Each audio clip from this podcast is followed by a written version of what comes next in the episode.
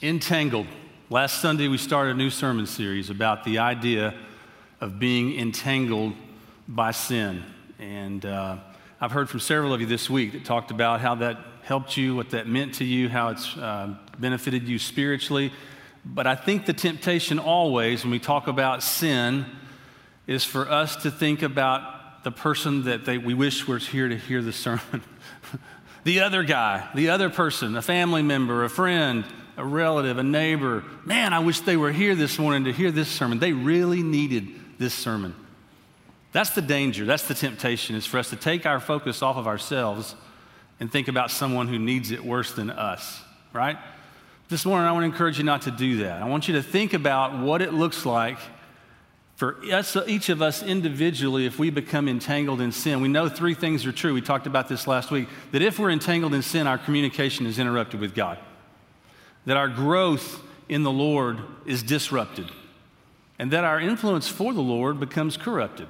Those three things are true. We're going to talk about those over the next few weeks. And, and I want to talk about this idea of how these sins that we're going to talk about today and the next few weeks are really systemic sins. They're sins that lead to other sins. So essentially, they're roots versus fruit. We could talk a lot about fruit, symptoms. We think about sin in people's lives, and oftentimes we try to deal with it like it's a symptom, like it's a fruit, instead of going to the root. If you take care of the root, you take care of the fruit. If you just focus on the fruit, you never deal with the root, you never really deal with the problem. And for the sins I'm going to talk about over the next few weeks, they're root kind of sins. They're things that go deep and they entangle us at a real deep level and they lead to other things. And so, the sin I want to talk about this morning is the sin the Bible calls the pride of life.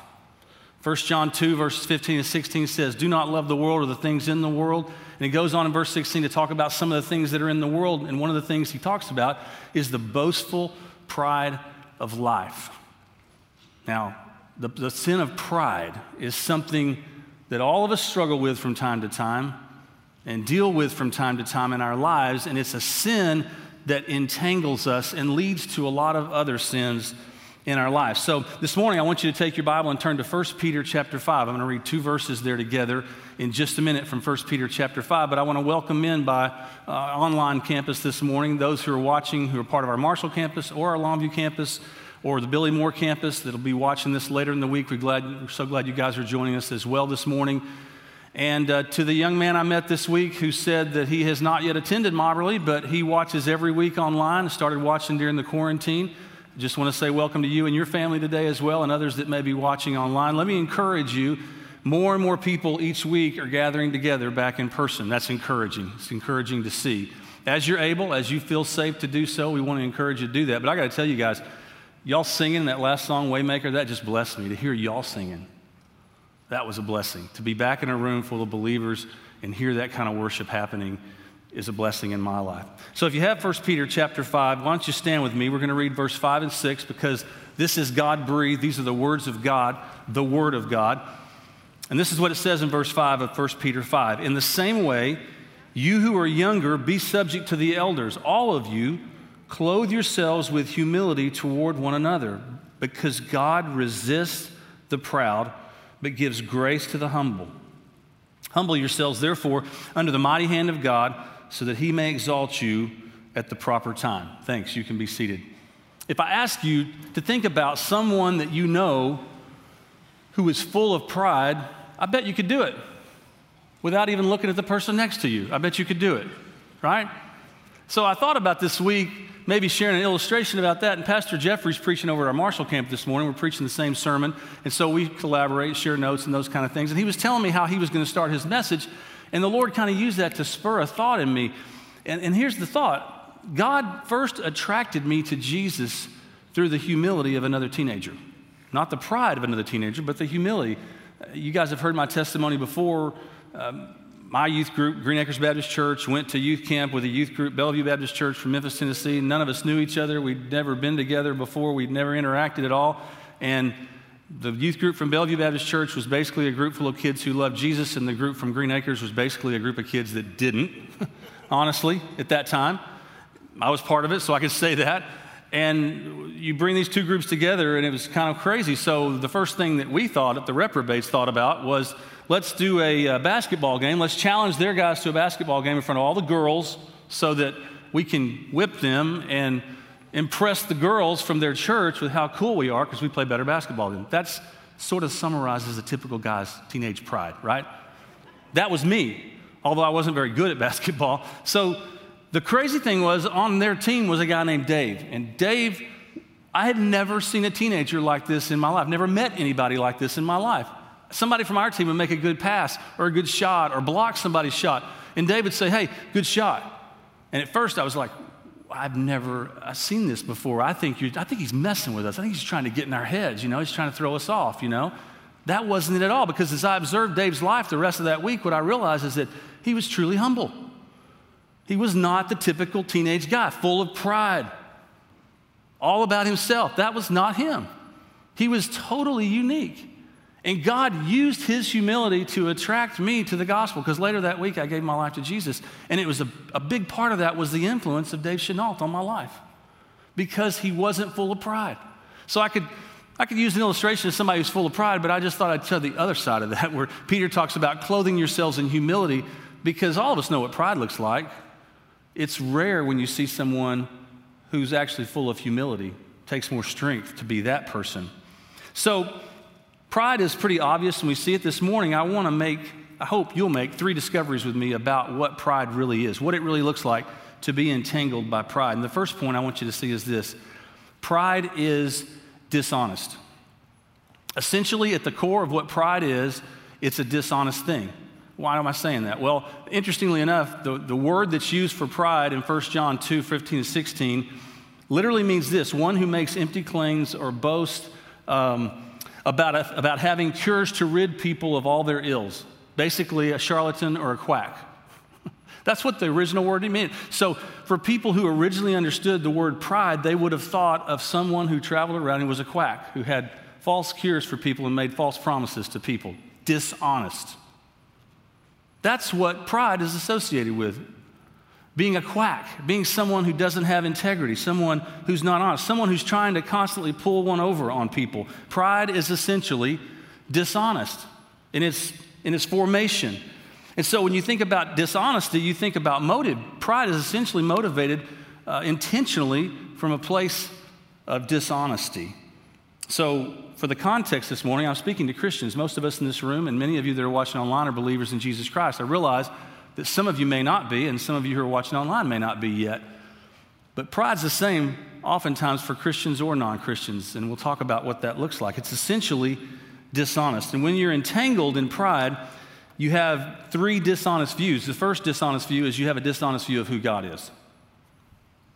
We talked about this a few weeks ago, how, how God is, we talked about the names of God, the series above every other, the name Adonai, that God is the Lord, He's the master, He's the leader, he should be. That's his rightful place. Therefore, since he's the Lord, he has righteous authority over all of humanity. That's his rightful position. But we know what happened in the garden, Genesis 3, is that Adam and Eve said, No, they were tempted to become like God. If I eat the fruit, then maybe, yeah, maybe I'll be just like God. Maybe God's holding out on me and I can become like God. In other words, I can elevate myself and bring God down to my level.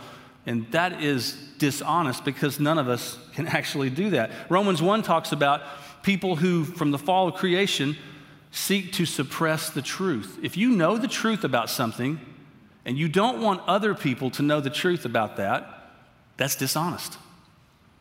And that's what pride does. Because when you live as though you're trying to bring God down, remove God from his rightful place in your life, his place of authority, his place of ultimate leadership, you're living dishonestly.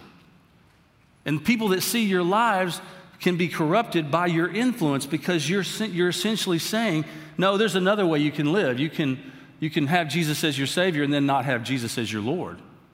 And it's a dishonest way to live. Why would anyone ever think that they could be equal to God or above God as a human being?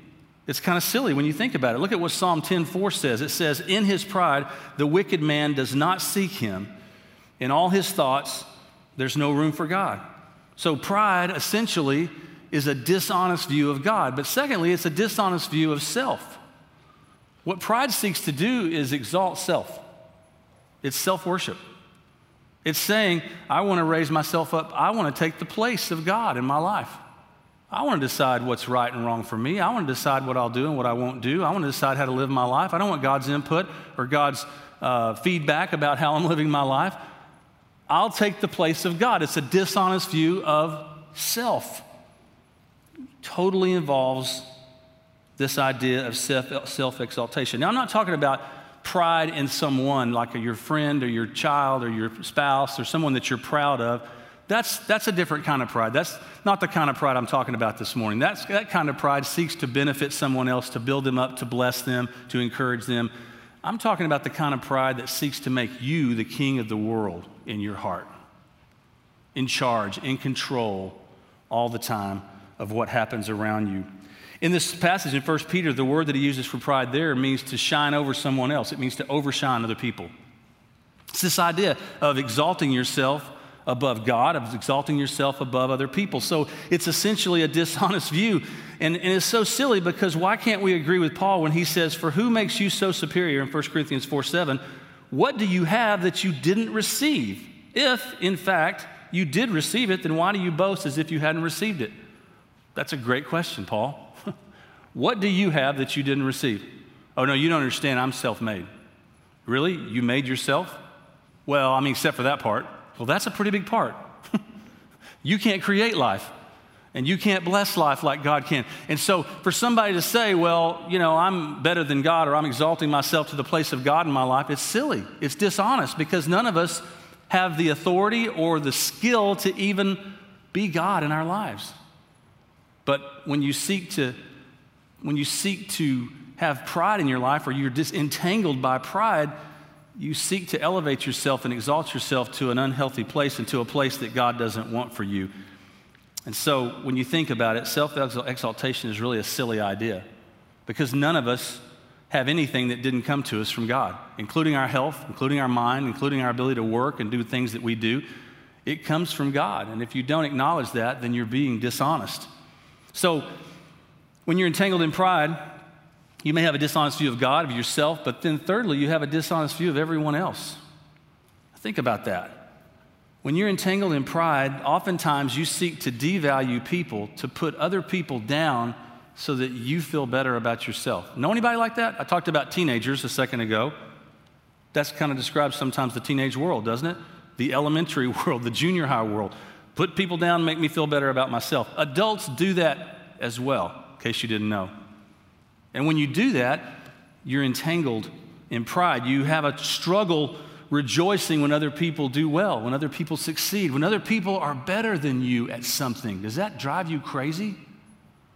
Are you okay with that? Can you acknowledge that other people may be smarter than you, better than you about some things, have a skill that you don't have, a gift that maybe you don't have? See, pride says, No, I can't handle that.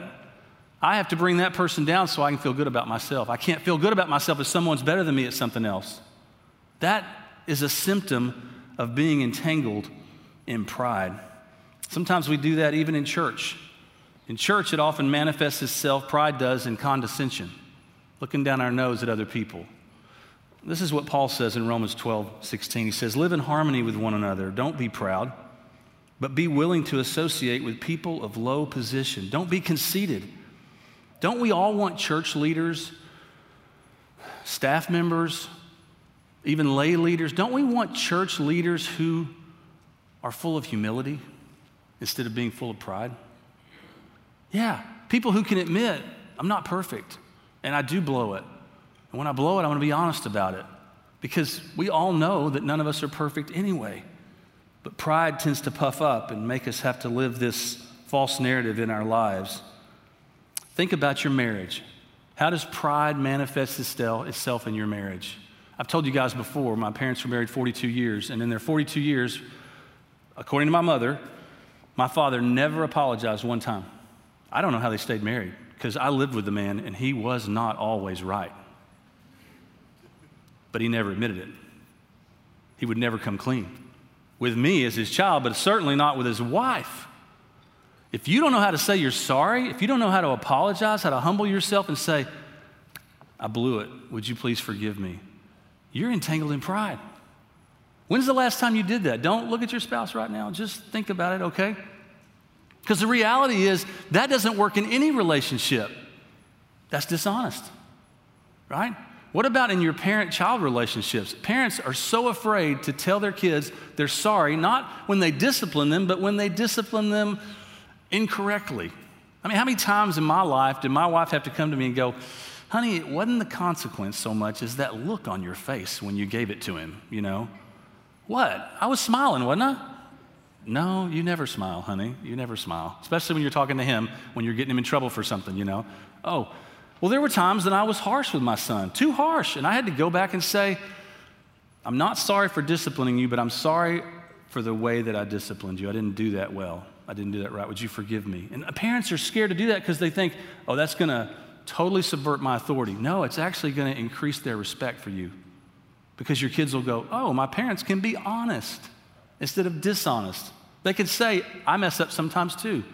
Oh, it's not the end of the world when you mess up. Maybe it helps kids believe that they can recover from their mistakes in life, that they can receive forgiveness too. So maybe you need to go home and apologize to your kids today, even if they're adults. That would bless them, believe it or not, to hear you say, I didn't always do it right. Don't just generalize it, be specific if there's something in your life in terms of your parenting. Look, being entangled in pride is essentially dishonest because it seeks to dethrone God, enthrone self, and devalue everyone else. That's what pride does. That's how pride behaves. And when you're entangled in pride, that's going to characterize your life. So essentially, pride is dishonest. The second thing I want you to see is that pride is defiance. Now, we use that word defiance. That's a strong word. Some of you, I was talking about parenting a second ago.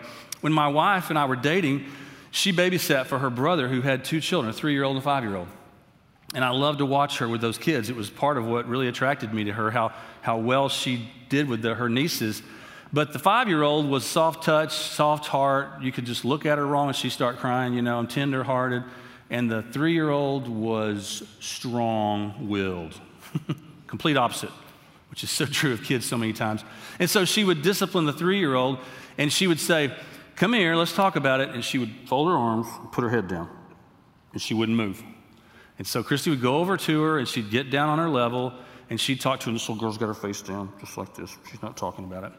And so Christy would gently take her face and point it to her face and say, Now listen to me. And she'd do this with her eyes. she'd just look away with her eyes. She's like, so defiant. She's like, You can take my face and make my face look at your face, but I will not look at you in the eyes. You know, she was so defiant. I wonder sometimes if that's what God sees when He tries to correct us defiance. Well, defiance manifests itself in a lot of different ways, and one of the ways it manifests itself in our life is independence. Just living our lives on our own, independent from God. I'm talking about believers in Jesus Christ who say, No, I got this. I don't really need to depend on God today. You know, that's what independence says. It says, I don't really need God. I got it. I mean, that sounds silly to say that, doesn't it? But how many people live their lives like that? I really don't need God to do whatever I have to do tomorrow. Think about your Monday, tomorrow, the things that you have planned that you know you have to get done. Do you need to depend on God for any of that? Or are you just going to do it on your own? See, you want to know if you're entangled in pride? Tell me what your daily schedule is. And if nowhere in your daily schedule there's a time for you and God to have FaceTime, for you and God to have one on one time, I'm not talking about in the car or in the shower. I'm talking about where you give God your undivided attention. If there's no time like that in your schedule, then you are entangled in pride because you're living independent. You're not depending on God. You're saying, I don't need to. I got it. I can do it on my own, God, till I hit a roadblock or hit a snitch. But otherwise, I got it on my own. So you might be able to live the life that you want like that, but you'll never live the life that God wants for you without Him, independent of Him. So if you're living like that, you're entangled in pride. You know how else to tell you're entangled in pride? Some of you are biblically illiterate. I don't mean that as an insult. Some of you have been saved a very long time. Several years ago, Mark Cahill came and stood on this platform and he preached. Some of you remember Mark. He shares the gospel. He snaps his fingers. Remember that guy? Snaps his fingers. He said, Take your Bibles out this morning. We're going to be in Acts 29. And I just waited. And I actually heard people turning the pages of their Bible. And I went, there's no Acts 29. There's no 29th chapter of the book of Acts. People just trying to find it, you know. Nate mentioned Exodus 33. Do you know what's in Exodus 33? Genesis 3, Jeremiah 2. I mean, these passages of scripture, do you know where to find something in the Bible? If you don't know your Bible and you've been saved for many years, you are essentially tangled, entangled in pride because you're saying, I don't really need it till I get in a bind, till I get a bad diagnosis, till I'm in a you know, a hard situation sometime. Otherwise, I'm good. I'll just come to church and somebody will stand up here and preach the Word of God, and that's when I'll get my Bible in. And that means you're entangled in pride because you're living in independence, not what God wants for you. He wants you to be dependent on Him and His Word. He wants you to listen to Him each day. That prayerlessness, that sense of prayerlessness that some of us have, we pray only when we get in a bind, that demonstrates too that we're entangled in pride, where we only pray when there's a problem. Our church needs to, especially in this transition from now until the time that we get a new pastor, we need to be more and more dependent on God and demonstrate that by praying together. We don't do that very often. We need corporate prayer. There'll be times that in the next few weeks and months we'll call the church to pray together, not to have a sermon, just to pray. Because we need to depend on the Lord. And if, if that happens and you get the email about that and you go, Well, I wonder what's on TV tonight, you're probably entangled in pride because you're saying, I don't really need that. I want other people to go do that, but I don't really need that. We need that as a church. And so we're going to be calling you to that more and more in the days ahead. So, so pride looks like independence. Sometimes pride looks like arrogance, just out and out, braggadocious, self will arrogance, which says basically, if independence says I don't need God, arrogance says I'm better than God. Now, you only have to say that and hear yourself say that to go, that's ridiculous. I'm better than God. Is there any human better than God? But we live like that sometimes, like we're better than God, like we know more than God. And so we attempt to solve our own problems and resolve our own conflicts our way, in our wisdom, and it doesn't work very well. Sometimes that idea of defiance and pride manifests itself in just out and out disobedience, just saying to the Lord, No, I will not submit to you. I know what you want me to do, I'm not going to do it. Lots of stories in the Bible about that. There's one in particular that I think of King Saul. He was the first king of Israel. Remember? Israel wanted a king. We want a king and a throne and a palace. We want to be like all the other nations. And God's like, I'm your king. You have a perfect king right now. I'm him. No, no, no. We want an earthly king. We want somebody we can see, we want an earthly king. So he gave him a king. He gave him Saul. And we're going to talk more about Saul next week and the sin that we talk about next week. But, but Saul, uh, God told Saul to go and attack the Amalekites and judge them because he had warned the Amalekites years and years before you need to repent. And in case you didn't know this, God is a God who ultimately will judge every human being, rightfully and righteously so. He's the only one who should and could, but he will. And so the day came for judgment for the Amalekites, and he told Saul, he said, Take your army and go wipe them out completely. Don't bring anything back, kill everybody. This is judgment. Sometimes we have a hard time wrapping our minds around that. But God is ultimately going to judge every person someday. You either have Christ and you miss judgment, or you don't have Christ and you face judgment. And so he used Saul to go do that. Well, Saul, in his own wisdom, went and captured the king of the Amalekites and brought him back. And he also brought back a bunch of sheep and goats and all kinds of stuff he wasn't supposed to bring back. And then Samuel, the prophet, goes and confronts him and says, What have you done? You were told by God to go do it exactly this way. Now you've done it your own way. Why'd you do that? Well, I wanted to bring back some animals to sacrifice to the Lord. And this is what this is what it says in 1 Samuel 15, 22. So Samuel said to him, has the Lord as much delight in burnt offerings and sacrifices as in obeying the voice of the Lord? The answer is no. Behold, to obey is better than sacrifice, and to heed than the fat of rams. For rebellion is as the sin of witchcraft or divination, and insubordination is as iniquity and idolatry. Because you've rejected the word of the Lord, he's rejected you from being king. Pretty powerful. Saul was full of pride did it his way.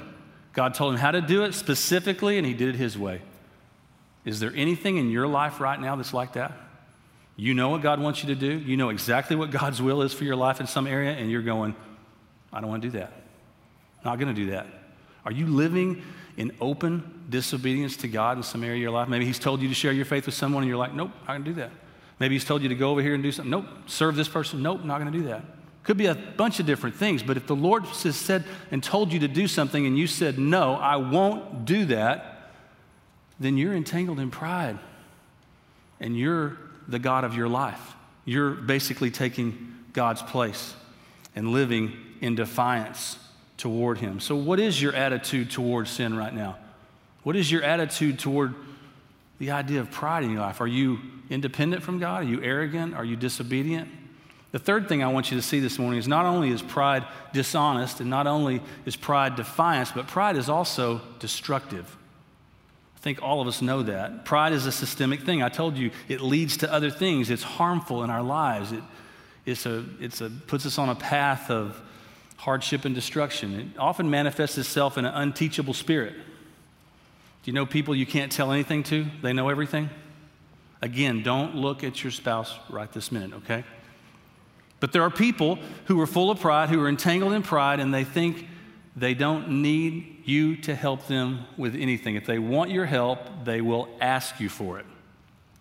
Stay out of my business, that kind of attitude. They're unteachable. And why is that destructive? Why do I say that's destructive? Well, because they have a dishonest view of themselves and a dishonest view of God. They don't think they need anybody's input. And when you when you get to the place where nobody can tell you anything, you are on the path of destruction. Because that's just not true. All of us need help from other people, especially inside the church. And when you refuse to listen to people, you know what you do? You put yourself on the path of learning things the hard way. You ever say that about somebody? Well, I guess they're going to have to learn that the hard way. The hard way is hard. The hard way is often destructive. The hard way is often no fun at all. You ever learn some hard lessons in your life? You think, man, I don't want to do that again. I want to learn it and be done with it. I don't want to go through that again. The reality is that when we become entangled in pride, sometimes the hard lessons are the only way that we'll listen find ourselves in a hard place. And sometimes we look at what's going on in someone's life, and it could happen in a lot of different ways, and we may think, well, that's just life. Life's hard. You live in life, you go through hard things, and sometimes that's true. And sometimes what we don't realize is that that person's entangled in sin, like pride, and God is actually using that hardship in their life to discipline them because He actually loves them enough to say, I'm not going to let you just keep wandering down that path. I'm going to stop you. And if it takes a hard thing to get you to stop and get on your knees and realize that you need the Lord in your life, I love you enough to do that too. I'm a perfect parent. And so sometimes we think about this idea of God opposing the proud or resisting the proud, anything that's motivated by pride in my life is going to meet God's resistance and opposition. And that may look like hard things in my life sometimes.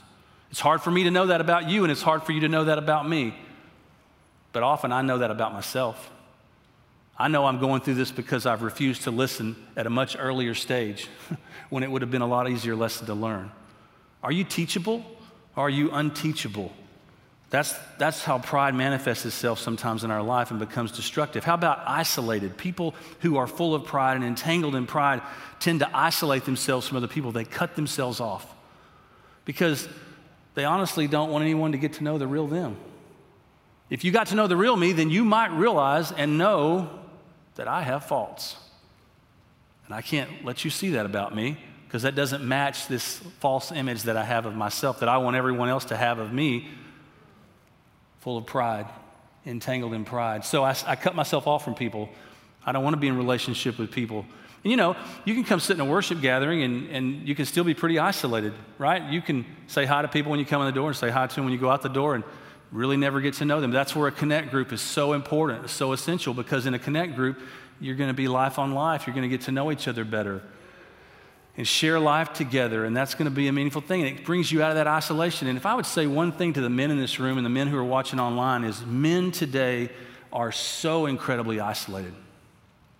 We are so afraid to let people know what's really going on in our lives spiritually. I'm talking about men in the church, just so isolated so protected, so well defended. We don't want anyone to get close to us because we don't want them to know that we are actually weak. Men aren't supposed to be weak. Well, the truth is, some of us are. Maybe not physically, but maybe spiritually or emotionally. Maybe we're weak. And that's where a brother can help you. That's where being in fellowship with another believer can truly help you. But when you're entangled in pride, you're on this road of destruction because the more isolated you get, then the more susceptible you are to attack. Jesus said the thief comes to steal, kill, and destroy. Well, stealing, some, stealing a sheep away from the flock is, is the first line of attack. Create some isolation. Proverbs 16, 18, a verse that's very familiar, says this Pride comes before destruction, and an arrogant spirit before a fall. You know stories about that. You know people whose, whose lives have been full of pride and then they had some kind of fall. We know about world empires that got full of themselves and ultimately crumbled from the inside out. We see that even in our own world. Many of you have heard about the two cities, Sodom and Gomorrah, in Genesis chapter 19. And if you read that story, it's a terrible story, the things that went on in those two cities. And most of you would say that Sodom and Gomorrah are known for one particular sin, the sin of sodomy, the sin of homosexuality, right? But it's interesting, and over in Ezekiel chapter 16, the prophet is talking about Israel, he's talking about Jerusalem, God's people, and he compares them with Sodom and Gomorrah. And he actually says they're far worse. And yet, did they have homosexuality in Jerusalem? No. But listen to what the prophet says about what really went on in Sodom and Gomorrah. He says this in verse 49, 49 of chapter 16. Now, this was the iniquity or the sin of your sister Sodom. She and her sisters had pride, plenty of food and comfortable security but they didn't support the poor and needy. Starts right there. They had pride. Go back to Romans 1 pride. They seek to suppress the truth. They know the truth, but they don't want to submit to the truth. They create their own truth. Well, we often think of Sodom and Gomorrah because of the sin of homosexuality, but it didn't start there. That's the fruit. The root was pride. The root was this self exaltation that said, I'll raise myself above God. I'll be my own God. I'll make my own decisions. Does that describe the culture we live in now? Can you believe how strange the things that are going on in our culture are now? We live in a world that embraces relative truth, and so the, it's, it's just going to get crazier, people, I'm telling you, because people have thrown out the idea of absolute truth, the absolute truth that God is God. And so, since God's not God anymore, you can be God. I can be God. So who's to tell me I'm wrong? I can do whatever I want. You can do whatever you want. That's what we see lived out in our culture all around us right now. I heard this last past week that pedophilia is now being treated like homosexuality. And I'm not totally surprised. I'm shocked, but I'm not totally surprised because if you can do what's right in your own eyes and I can do what's right in my own eyes, who's to say I'm wrong? Who's to say you're wrong? Pride, that idea. There's actually a movement called the Pride Movement, right? I don't think they mean the same thing, but they're celebrating essentially that they can make their own rules, that people can make their own rules about what's true and what's right. And that is not from the Lord. So God is opposed to the proud. The Bible actually says if you're not a believer in Jesus Christ, that you're an enemy of God. Most of us don't want to think of that because why would I want to be an enemy of God? But your sin has done that. And this morning, if you've never asked Christ to come into your life, the Bible says you're at enmity with God.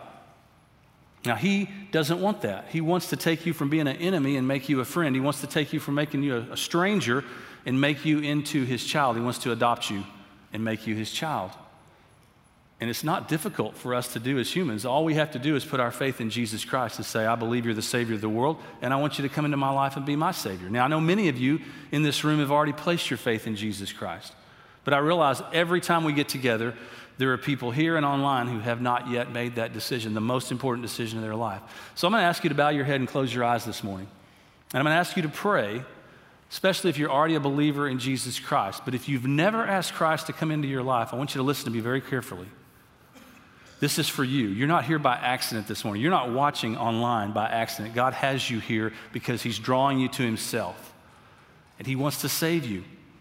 The Bible says, Whoever will call on the name of the Lord will be saved. And so this morning, I want to lead you, if you're ready to receive Christ, I want to lead you in a time of calling on His name so that you can be saved, so your sin can be completely forgiven, and you can have an everlasting relationship with God in eternity, now all the way through eternity. And that, if that's you this morning, I'm going to ask you, with nobody looking around but me, if that's you, just raise your hand that you want to receive Christ this morning. I want to put my faith in Jesus. I want to ask Him to come into my life and be my Savior. I'm going to call on His name this morning. Just raise your hand. Be bold about it. It's the best decision you will ever make. And there are people who do that week in and week out here. They give their life to Christ. So we always want to offer the gospel. You had your hand raised. I'm going to lead you in just a time of calling on the name of the Lord, whether you're in the room or, or watching online. You just say this to the Lord. He knows your heart. He knows if you're sincere. And if you're sincere, He will answer this prayer, this request on your part. So just say this to Him Dear God in heaven, I am sorry for all my sin. I don't want it. I abandon it. I walk away from it. I want Jesus to be my Savior. I believe He's the Savior of the world, and I want Him to come into my life and save me right now. Thank you for loving me. Thank you for forgiving me of all my sin and giving me an eternal relationship with you. In Jesus' name, amen.